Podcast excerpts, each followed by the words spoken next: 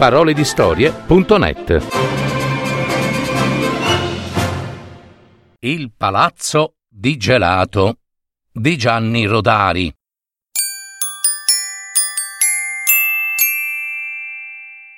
Una volta, a Bologna, fecero un palazzo di gelato proprio sulla piazza Maggiore e i bambini venivano di lontano a dargli una leccatina. Il tetto era di panna montata, il fumo dei comignoli di zucchero filato, i comignoli di frutta candita, tutto il resto era di gelato. Le porte di gelato, i muri di gelato, i mobili di gelato.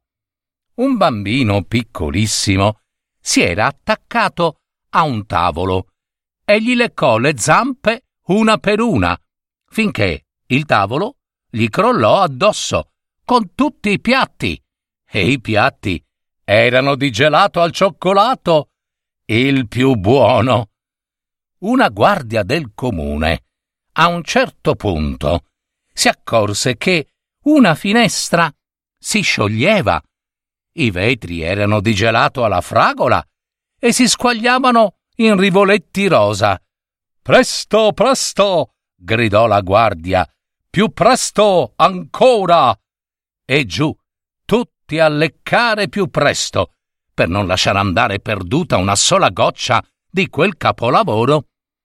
Una poltrona! implorava una vecchiettina che non riusciva a farsi largo tra la folla. Una poltrona per una povera vecchia!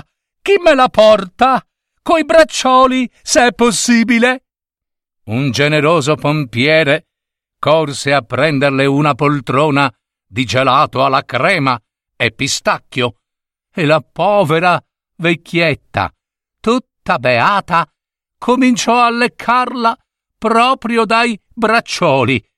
Fu un gran giorno quello, e per ordine dei dottori nessuno ebbe il mal di pancia. Ancora adesso, quando i bambini chiedono un altro gelato, i genitori sospirano.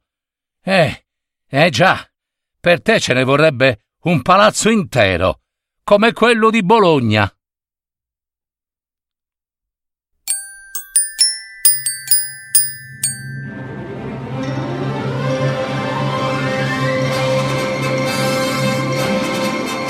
Avete ascoltato Parole di storie, adattamento e messa in voce di Gaetano Marino.